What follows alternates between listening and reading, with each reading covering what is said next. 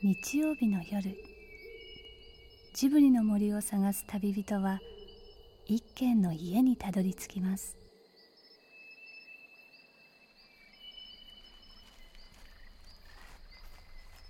ジブリの森のラジオの川のほとり。そこに立つレンガの家はスタジオジブリ鈴木敏夫さんの隠れ家です。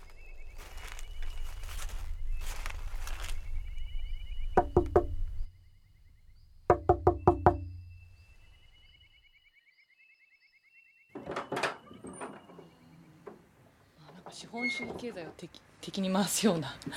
なんか。いやでもねこれ村上龍さんの？あれの時かな。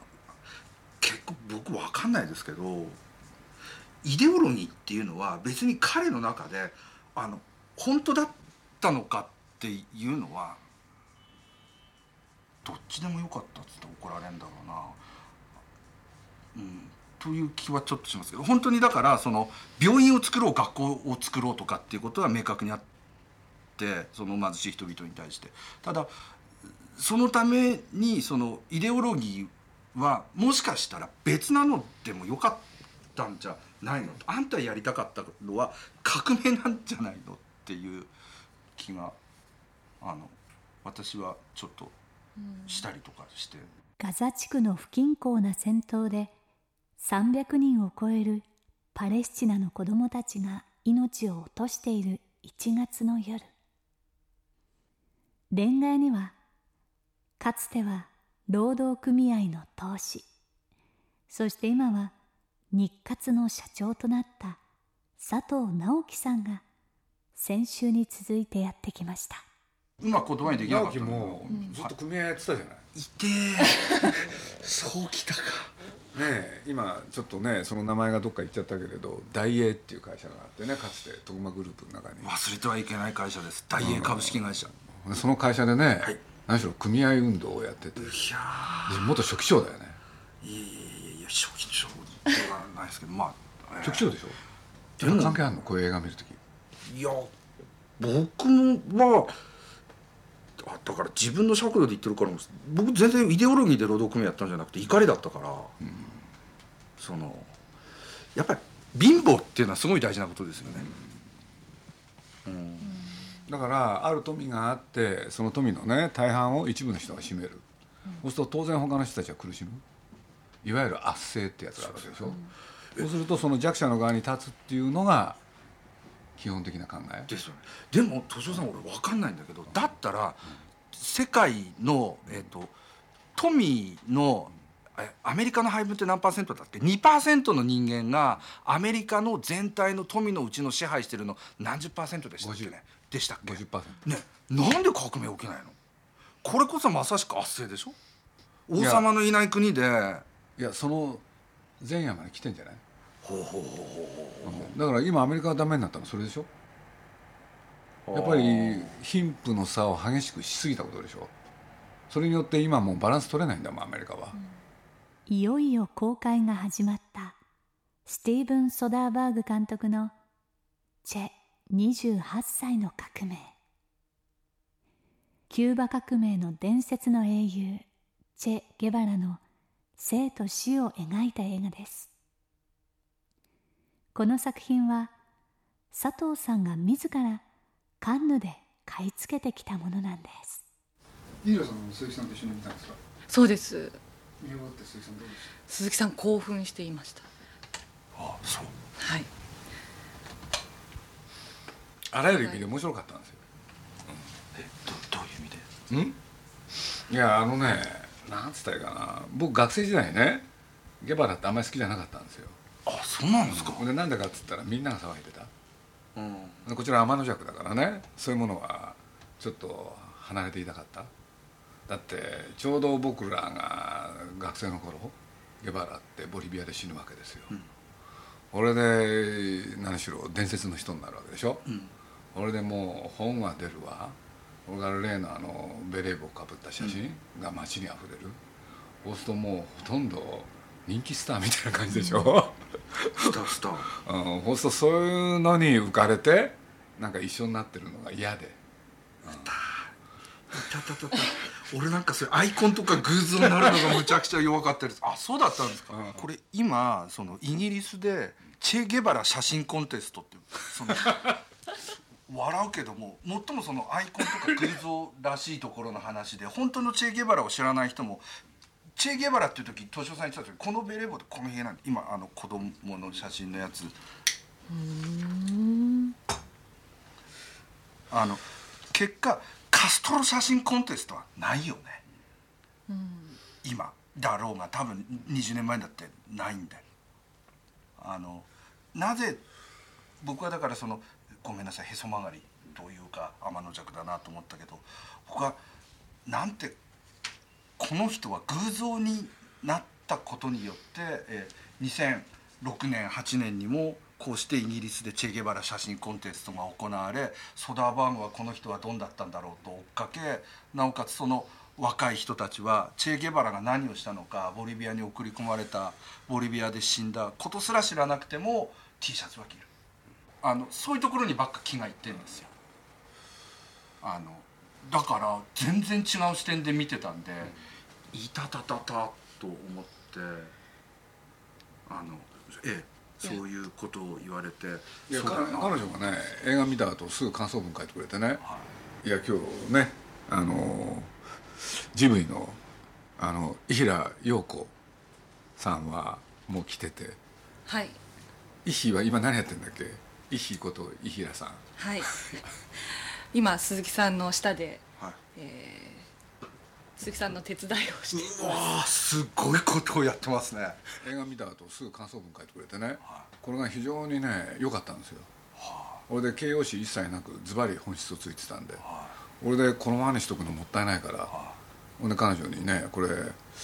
あのいろんな人に見せていいって言って。それで送ったんですよね。気になったんですよね。そのキューバ革命の時にあのまあひまあうーん英雄というか革命者たるチェ・ゲバラっていう人、はい。魅力的な人がいたわけですけども、はその人がどんどんこう人の心に入っていって人の心を掴んでいってどんどんその目的を共有してその集団が大きくなっていく。でみんな不安を持っているのにその不安がこうみんなで目的を共有することでどんどん一つになっていくことでこうなんていうんですかね大きくなってたんです力が、魅力的な人英雄になる人は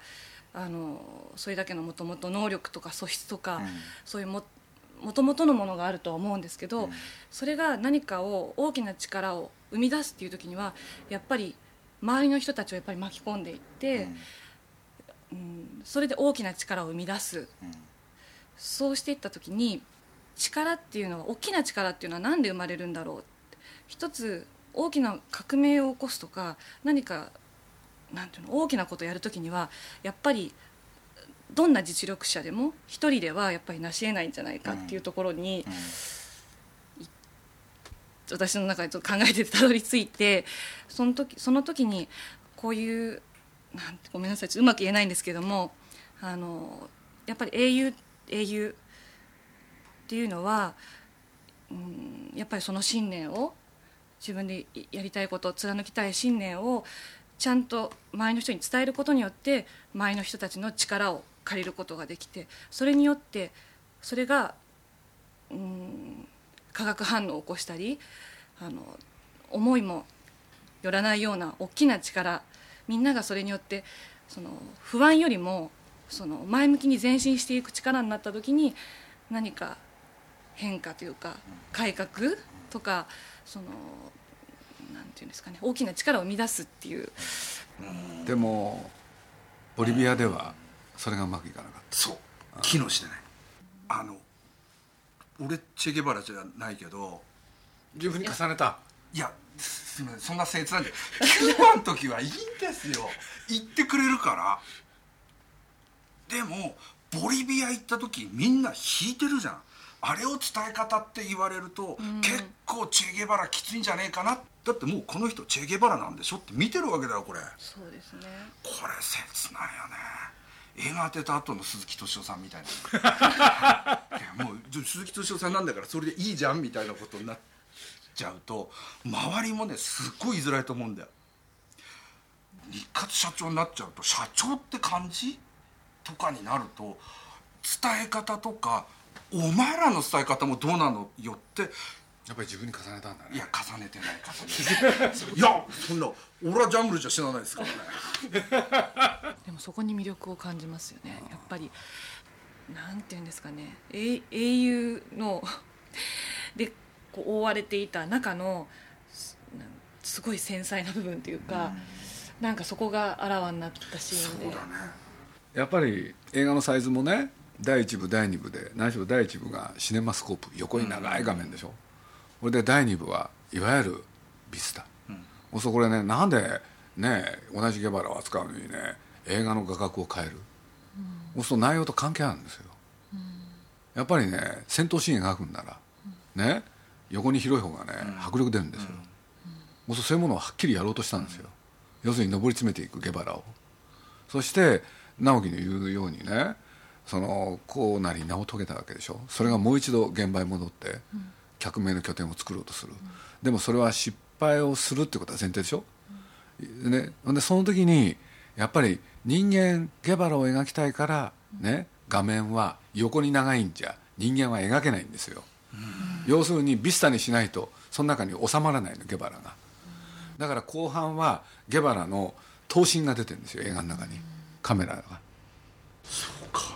なんかから体になんか伝わってくるものがありました。だからイッヒーの書いたねあの指導者の信念はね面白かったのよ来月の来月ジブリが毎月発行してる熱風の中で、はい。はいこの映画をどう見たかっていうんで一品の文章が載りますんで皆さんお楽しみに。スティーブン・ソダーバーグ監督ベニシオ・デルトロさんです。4年の平塚と申します、はい、えっと、昔日本でも学生運動といった革命に近いような活動を行っていた学生もいたと思うんですがえっと、今の日本の学生はどちらかというとクールなポジションにいる人がとても多いように同じ学生として思うんですがそんな学生たち日本の学生たちにこの映画を見てどんなことを感じてもらいどんなふうに変わってほしいか、えっと、メッセージがあればお聞かせください。Uh, what uh, I think that um, maybe uh, one thing is that uh, to tell the students that nothing is written in stone. You know, if something is, if you feel there is something like is not right for you as students, you know, to get up and and say it. If you feel there's there is a silence that you know they're silencing you, then you can get up and say it. To like to have that spirit in you, so that you can still make a change, and the world is always evolving, and there's going to be more generations coming, and nothing is written in stone. So. ですね、一つあの学生の皆さんに言いたいのは、えー、 もうあの決まってこうでなくてはいけないということはないので自分でこう何かが正しくないな間違っているなというふうに感じたら本当に立ち上がって声を発してほしいこう目しているのではなくて、えーこうですね意思を持って、え何か、え声を上げるというそういう精神を持ってほしいというふうに思います、え世の中に何か違いを起こせるかもしれないしこの世界はまだまだ、え変わっていけると思います。Well, there's only one thing we know for sure, and that is if you want things to change and you don't do anything about it, then they're not going to change. 一つはっきりしていることは何らかの変革を起こしたければそれについて何も行動を起こさなかったら何も変わらないということです。what do I expect them to get from, from the movie? Well, to, to learn something about Che Guevara, uh, the history of Cuba, the history of, of, um, of Latin America, or the man, and, and maybe, uh, you know, spark something to an interest in, in at least in history. そしてこの映画を見て、えー、どんなことを感じてほしいかと、まあ、言うならば何かを学んでほしいと思います。それはチェ・ゲバラのことかもしれない、えー、キューバの歴史ラテンアメリカについて。何か、えー、見たことによって皆さんの中でこう、えー、触発される、えー、動く何かを動かすことになればと思います。いやあの僕はやっぱりソダバーグっていう人がね情に溺れてないところですよ。ゲバルを描くときに。だから情緒的になに描いてない。やっぱりリアリズムでゲバラを捉えようとした。ボリビアで失敗は確かにするんだけれど要するに彼のマイナス面ゲバラの、それを出すか出さないかっていうのは相当悩んだと思うのゲバラは。あのソダバーグは、でももうギリギリまでねそれをちゃんとやったと思うんですよ。あの馬をその自分の苛立ち、不安と苛立ちのそうそうそうそうで馬をにこうななんなんか歯歯を向けた時にはびっくりしましたね、あんなその不不安定になるというか自分に苛立ってる姿っていうのはキューバでは全くなかったし、このリアリズム僕は面白かったですね。でもそこに魅力を感じますよね。やっぱりキューバ革命よりもボリビア革命の方が切なくて辛いんですけど一人の人間の生き方を見たというかとてもなんかなんかから体になんか伝わってくるものがありました。ただ一箇所大きな嘘をついたのはね最後まで全部立派な人にしたことゲバラを。で僕はこれはいいことだと思ってるんですよ、ね、映画はそうあるべきだから。要するに本物のゲバラよりねもっとよく描くって。でなんでかっつったらねやっぱりアメリカでソダバーグっていう人はいるわけだからアメリカの現状にね辟易しさ。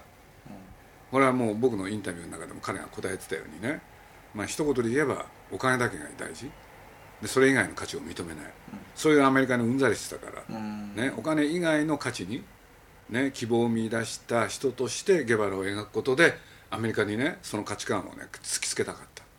そうするとねやっぱりかつてお金以外の価値で、ね、こういう革命を起こそうとした人がいたんですよ。今の時代だったら意味があるだろうやっぱりソダバーグが考えたはずなんですよ。だから今ゲバゲバラを取り上げる理由はやっぱりそこにある。でもう一回その価値をねもう一回取り戻そうよっていう映画だもんこれ。やっぱり一言で言えばゲバラっていう人は貧しい人のために戦おうだもん、止める人と、そうです要するに富を独り占めしている一部の富裕層、はい。それと戦うっていうのがテーマなのよ、でその時の手段としての社会主義っていうのが共産主義があったわけでしょ、うん。と僕なんか見ましたけどね、だからいろんな意味でねあのゲバラの映画が作られたのはなんていうのかな、うん、だって40年経って、今再びこの人に光が当たる、俺でそれはうんソダバーグの気持ちはわかるけれど、でも同時になぜ今ゲバラなのかって、うん、それやっぱり世の中がねまた悪くなってるってことでしょ。悪くなってるよな。もっと不幸な時代だよな、でもしこの映画がねねヒットするとしたらねやっぱり世の中が悪くなってる証拠だよね。だからこれはね現実一方ではね辛いことですよ。ヒットさせたいと思うのが日活株式会社社長の話だったりするんですけどね。でもうん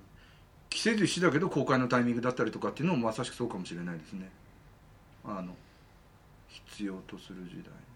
だから必要とする現代はもっと不幸なんですよやっぱり、でも僕は勇気づけられた。うん。考えてみとけよ日活社長。いやいろんなね東さん俺のタイミングっていうかあれ的にも相当ね勇気づけられた。まあわかる。今日活は大変なんですよ。いやいやいやいやぼちぼちぐらいですか。でも本当になんかとそうそう行かなきゃいけないよね。いやそうですね。ね。はい。えー ご苦労様でした。ぜひチェ・ゲバラ皆まださん見てください。彼はこれから仕事しなきゃいけないんで、えーまだまだ働いてるよ社員諸君。ありがとうございます。はいお疲れ様。あの改めてはいはい。状況を。ありがとうございました。はい。また。明日どうも。